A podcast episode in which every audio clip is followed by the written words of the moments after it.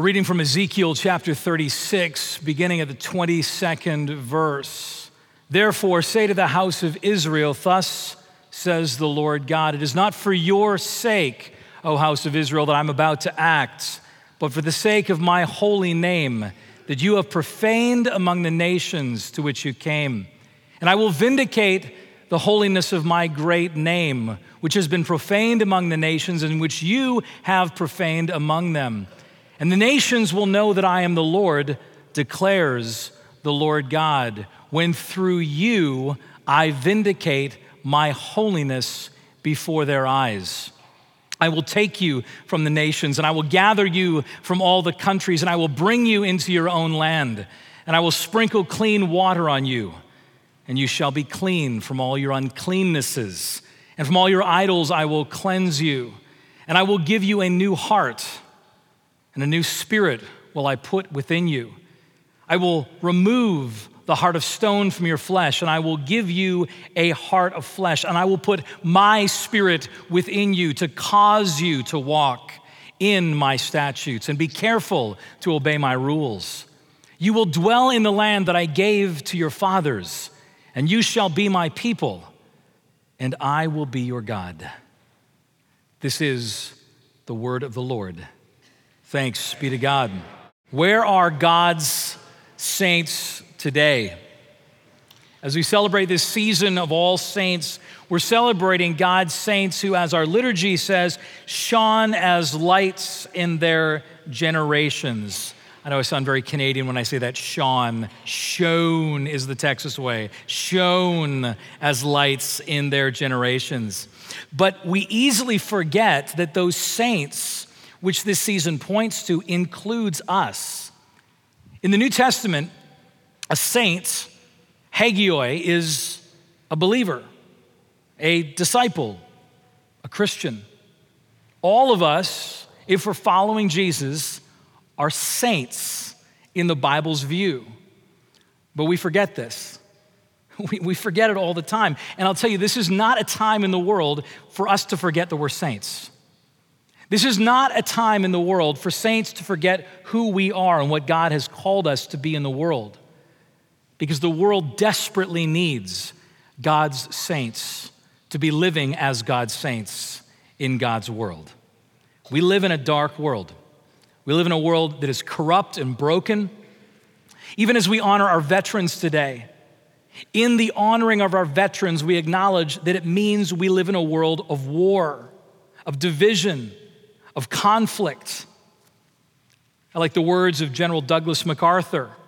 I prayed, I said these words many times when my brother was on tour, my own brother, a veteran. The soldier, above all others, prays for peace. For it is the soldier who must suffer and bear the deepest wounds and scars of war. We know how dark and how broken and how in need this world is. And it is God's saints, the church, that God sends into that dark world. It seems impossible, doesn't it? I mean, you think just, just one or two individual saints going out in the world, broken, imperfect, small as we are. I remember when we first moved to Texas, I've told this story before, but we were driving in. I had the family with me, and we were driving from DFW, you know, on the tollway, and all these huge structures. Everything was just so big, so much bigger. Everything's bigger in Texas. And as we're driving, I, I, I said to the girls, I said, Don't worry, girls. God is bigger than Texas. And we drove a little further. And again, with a little more urgency, I said, God is bigger than Texas. A third time, God is bigger than Texas. And from the back seat, I heard a small voice say, We're okay, Daddy, but are you okay? See, as crazy as it sounds, one saint at a time sent into this world, this is how God changes the world. This is how God changes the world. One saint at a time. There's many films that have taken place in the last 20 years about you know, near disasters and destruction of the earth. We live in this sort of age of putting everything on film with this dystopian future. And, and one, of course, of those themes can be the big asteroid, right? The big asteroid is coming and it's on a collision course with Earth, right? And so, what are we gonna do? We're gonna fly up there. We'll be very Texan and drill a big hole and put a nuclear warhead and try and blow it up, right? Well, I'll tell you, I read about this the other day. NASA actually has a solution for this. Like, and it's not drilling a hole and putting a warhead in it. Do you know what NASA's solution is? If there was ever one of these global impact events with a massive asteroid heading towards Earth, NASA has a plan. It's called the NEO program, N E O, Near Earth Object Program. And what this what they will do is the scientists have figured out that when they see this massive asteroid heading towards us, they will send a tiny satellite out towards it. And it will get out there long before it gets close to Earth. And do you know what this satellite will do? It'll come right up beside that massive asteroid, as close as it can get without touching it, and it will start exerting a tiny bit of gravitational pull on the asteroid. And it, this is a real thing. This is called gravitational coupling. And you know what will happen because of that tiny bit of gravitational pull on that massive asteroid? That tiny satellite will pull its orbit away from Earth. This is the image of what God's saints do in the world. It may seem impossible. This task is too big for us, and yet God sends his individual saints into the world. And with this, this tiny person, this tiny believer, can change the course of human history. This is what God's saints do in this world. That's what we're celebrating in this season. Through our words and through our deeds, changing the world, defeating the darkness. See, in verse 23, we're in Ezekiel 36, if you want to join me there. Ezekiel 36, in verse 23, God speaks this word over this nation of Israel. And he says this He says, The nations will know that I am the Lord, declares the Lord God, when through you I vindicate my holiness before their eyes. In other words, the nations will know that I am the Lord because I'm going to use you to vindicate, to put on display my holiness before the world. But you know what I find really encouraging about Ezekiel 36? As, as a saint, as someone who feels imperfect and broken, and that this task is too big for us, this passage, this whole book, is written to a people in exile. Ezekiel is spoken over a people in exile. This is not over a group of people who say, Man, we've really got this sainthood thing down. This is spoken over a people who are utter failures. As Ezekiel's community, as the house of Israel lives in Babylon in exile, it means failure. Ex- exile means failure. God warned Israel. He had made them to be his show people, his sign people, his lights in the world but had warned them in Leviticus and Deuteronomy, Leviticus 18, if you follow after other gods, if you reject me as your God, if you follow after other gods, what does the Lord say to them? He says, The land to which I'm sending you, that land will vomit you out. The gift that I'm giving to you, the promise I'm giving to you, will literally vomit you out if you are unfaithful. And that's exactly what happened. They were vomited into Babylon. Israel now lives in exile. They're living with this shame all over them. We have failed to be God's people in the world. Three times in verses 22 and 23 does Ezekiel use the word profaned. You have profaned my name among the nations. You, Israel, then it doesn't say the nations have profaned my name, you profaned my name. You were my people. You took my name into the nations and defiled it, polluted it, desecrated it, stained it. 31 times in the book of Ezekiel does he use the word profane. This book is all about a people who have totally failed before God, failed to be his people in this world. And I find that incredibly encouraging because I don't know about you, but I've lived in my own seasons of Babylonian captivity as a saint. I've gone through seasons where I feel like a total failure before God. Perhaps you're in one of those seasons right now, where if you're honest, you would say, I am in exile. I don't feel that I'm living in to this call of sainthood, this call to be a light in the world. Or maybe you've just come out of a season of that Babylonian captivity, or maybe you fear you're about to go into one. Hear this good word from God to saints in exile, to saints who have failed. What does God say? In this short word here in Ezekiel 36, he says, first of all, to a saints, a group of saints in exile, the Lord will cleanse you. He's going to give you something. He's going to give you a bath. He's going to wash you. He's going to cleanse you. But only is he going to cleanse saints in exile, he's going to give them character. He's going to do that internal work inside to transform what's broken. It's not enough just to get cleansed, there's got to be a character transformation that goes on. But not only is he going to cleanse these saints in exile, and not only is he going to give them new character, but he's going to make a commitment to this transformation. He's going to put his own name on the line to make sure that it happens. So, first, God gives his saints in Babylon a cleansing. Verse 25 I will give you, I will sprinkle clean water on you, and you shall be clean. From all your uncleannesses and from your idols, I will cleanse you. It was the idols that had brought them into exile. It was this false worship, this brokenness, and God will come and cleanse them of their sin. Sin is not a popular word in our culture. As I've said many times before, I spent the first few years as a new believer trying to convince people around me that they were sinful right? I, thought I've got, to, I've to give them Psalm 14. God looks down from heaven on the sons of men and sees if there's any who follow after God, any who seek the good. No, there's no one who does good, no, not one, right? And I, I thought was, that was my job to tell the world how sinful they were. That was part of evangelism. But I've realized more and more that nobody really needs that much convincing that they're sinners. They might use another name for it, but they know it. Uh, in fact, it's got to the point now where I'll often in a conversation, sitting at a Starbucks or in a casual conversation, when Christianity comes up, you know, it could be at a hockey game. Finally, someone finds out that I'm a priest and they're like, oh, great. And, and the conversation moves in a different direction. And, and, and this often happens. Someone will say to me, this, where you've heard this, well, you know, all this religious stuff, thank you very much, but I'm a good person. You, have heard this before, right? You said this, I'm sure, at some point in your life. I'm a, I'm a good person. And I used to think I had to argue with that, but now my response is to simply say, Really? And then just wait.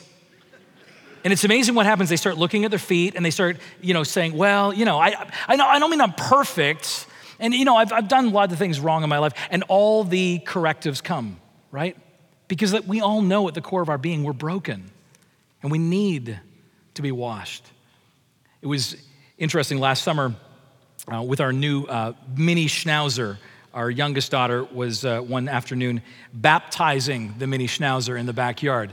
Um, and it wasn't, it was, it was she, had, she had a rather loud voice, and she's got the Trinitarian formula down. So the whole neighborhood's hearing, in the name of the Father, splash, and of the Son, splash, and of the Holy Spirit. And the dog's looking at me like, Are you going to do something about this?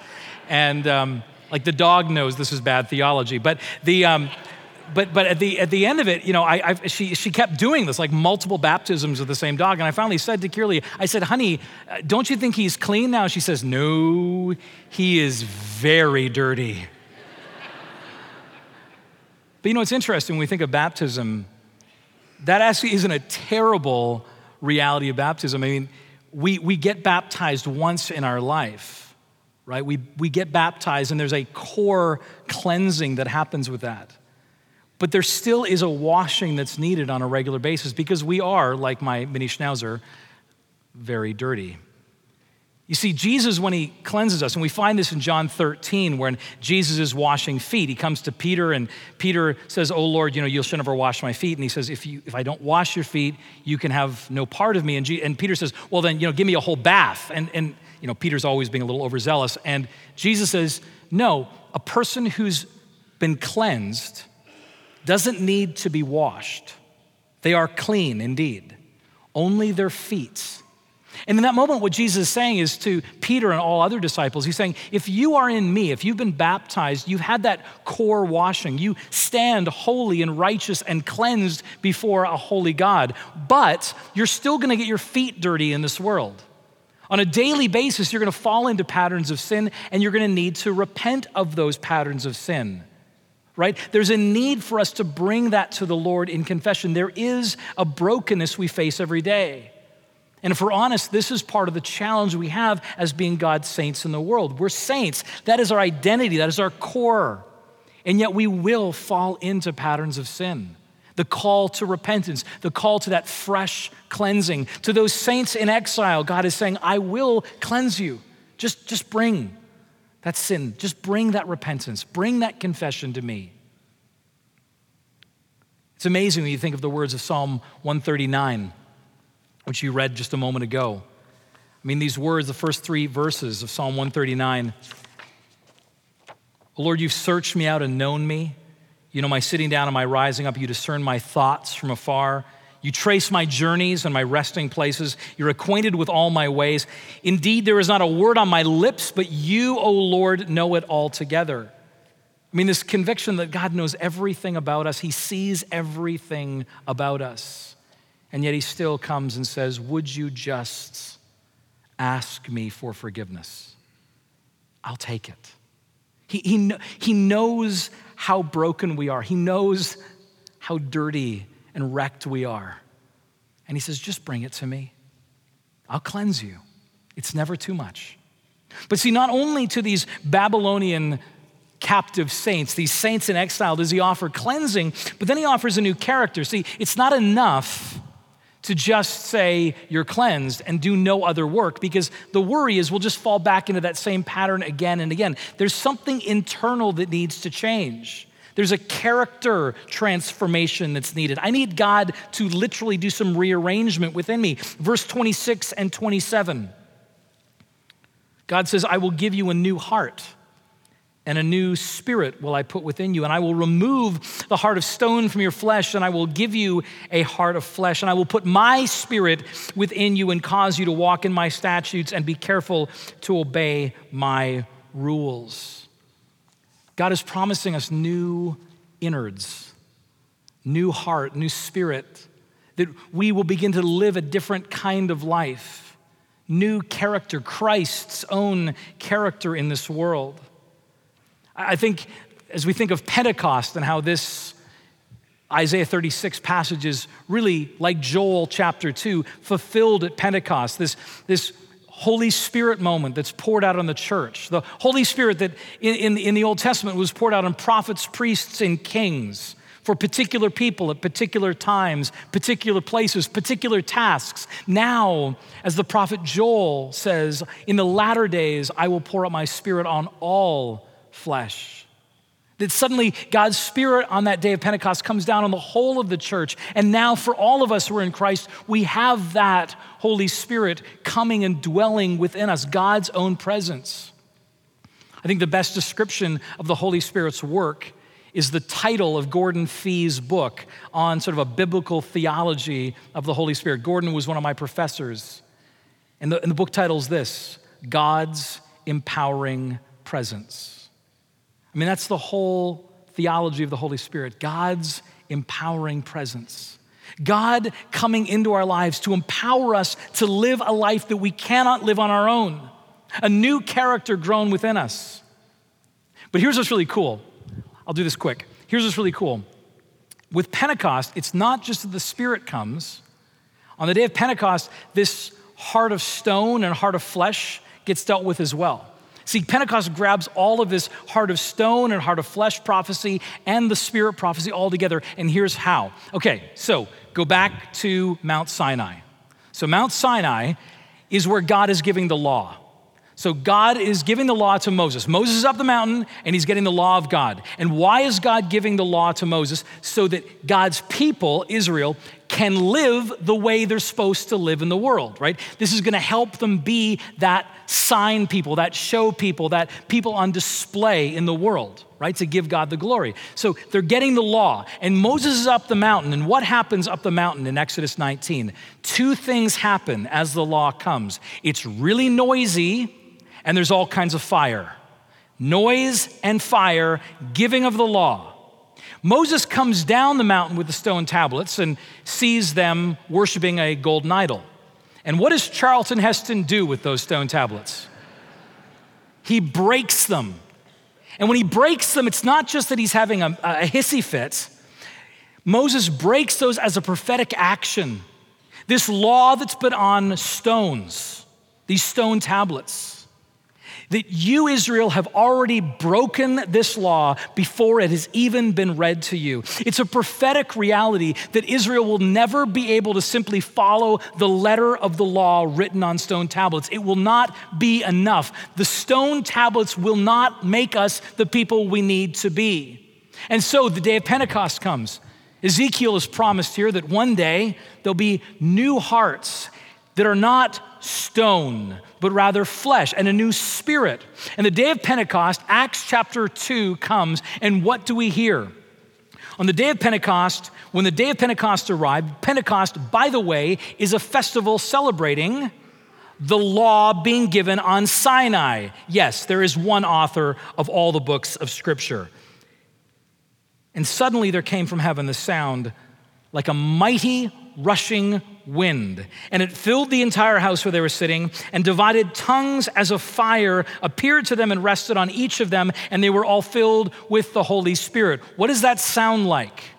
On the day that they're celebrating the law given at Sinai, where God was going to help us to finally become the people we were to be, now on Pentecost, that celebration, noise and fire comes into that room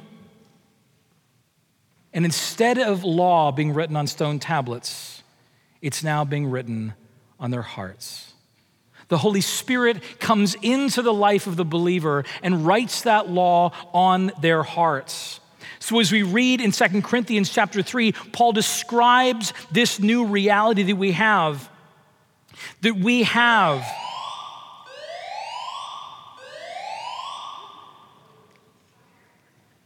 Is that fire and noise?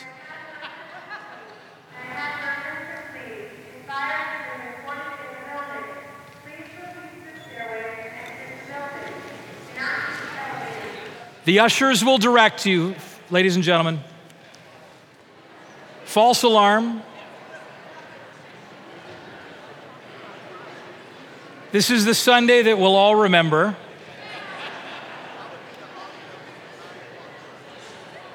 See, the Lord is faithful. The Lord is faithful. He knew that we had not taken up the offering yet.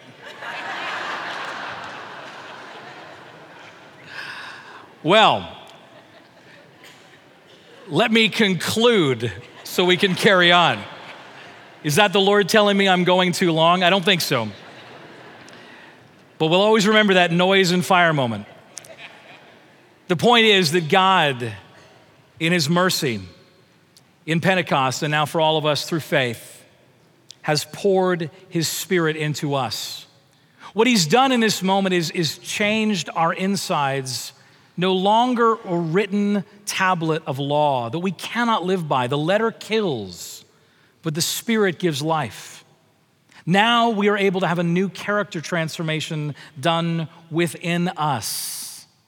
And of course, as parents, I think this is important to hear because it means that if this is really where character transformation comes in our children's lives, then our call is to train our children up in the ways of the Lord, to bring them to church, to pray over them. But ultimately, we need to remember that it is the Holy Spirit who will bring the character that we want to see in their lives. And of course, let's stop, let's stop talking about our children in our own lives. It is the Holy Spirit will bring it. Which brings me to my final point. Not only are we cleansed, given that gift of cleansing as a people in exile, not only are we given this gift of new character in this, this people in exile, but God is committed to this more than you or I. God is much more committed to our transformation than we are. And I can tell you why. Because verse 22, he says, Thus says the Lord, it is not for your sake, declares the Lord God, that I'm about to act, but it is for the sake of my holy name. You see, what God says in this, if you can hear it, and this is gospel, is that it's not about how lovable you are that God is willing to pour out everything to transform your life. I mean, He loves you with an unrelenting love. But at the root of this is God's commitment that His name has been hitched to you and me. He has literally put His name on us in such a way that if we fail in the world, then His name will be profaned. So God is so committed God is so committed to transforming us to be his people. Do you hear this, O saints that can fall into exile? Learning to pray like this Oh God, I know that you are more committed to my transformation than I am. Oh Lord, I know that you're more committed to my ministry than I am. Because God is relentless in his zeal that his name would be known in this earth. He has hitched himself to you He's given you His name. Everything is on the line. That's the level of commitment He brings. And this is great comfort to those of us in exile. To those of us who live in exile at times in our lives, and we all will, called to be saints, called to be those lights in the world. I love our baptismal stone, our baptismal font. A friend of mine uh, just the other day said it's, you know, probably in the top five baptismal rocks in the world. Because you know the story. That is from the Sea of Galilee. That stone is from the Sea of Galilee. And here's what I love about it it's our baptismal font. We come in, we see it, there's water there, you can touch it, you can make the sign of the cross, reminding yourself of your baptism. But here's what I love about it is it reminds me of a particular story that took place at the Sea of Galilee. And oh, is this a comfort for a saint in exile? See, in John 21, Peter, the ultimate failure saint, I mean, he's denied Jesus. He's completely ruined everything as a leader. And as this, this broken saint in exile, what does he do? He puts himself in exile. In John 21, Peter goes back to fishing. And he's at the Sea of Galilee. And he's given up. He's going back to his old profession, his old life. This is clearly not working, Jesus. And who meets him on the shore? At the Sea of Galilee, the Sea of Tiberias, it's Jesus. And he invites him to a meal. And then what does he do? He gives him an opportunity for some cleansing and some character transformation. There's some repentance, there's some recommitment to Jesus. And then he sends him off again back into the mission field. Says, Peter, feed my sheep, take care of my lambs, feed my lambs. This ultra failure is sent back into the fields because that is Christ's commitment to us, his saints. It will cost God everything. It has cost God his very own son to bring about this commitment in our lives. But he is that committed to his mission in this world. He's that committed to his name. He's that committed to yours and my transformation. Where are God's saints in this world. They're right here. So come. Let him cleanse you afresh today through the liturgy. Let him build character again in you because of his Holy Spirit and that new heart he's poured upon you. And know the gospel that he's more committed to this than you are. In the name of the Father, and of the Son, and of the Holy Spirit, amen.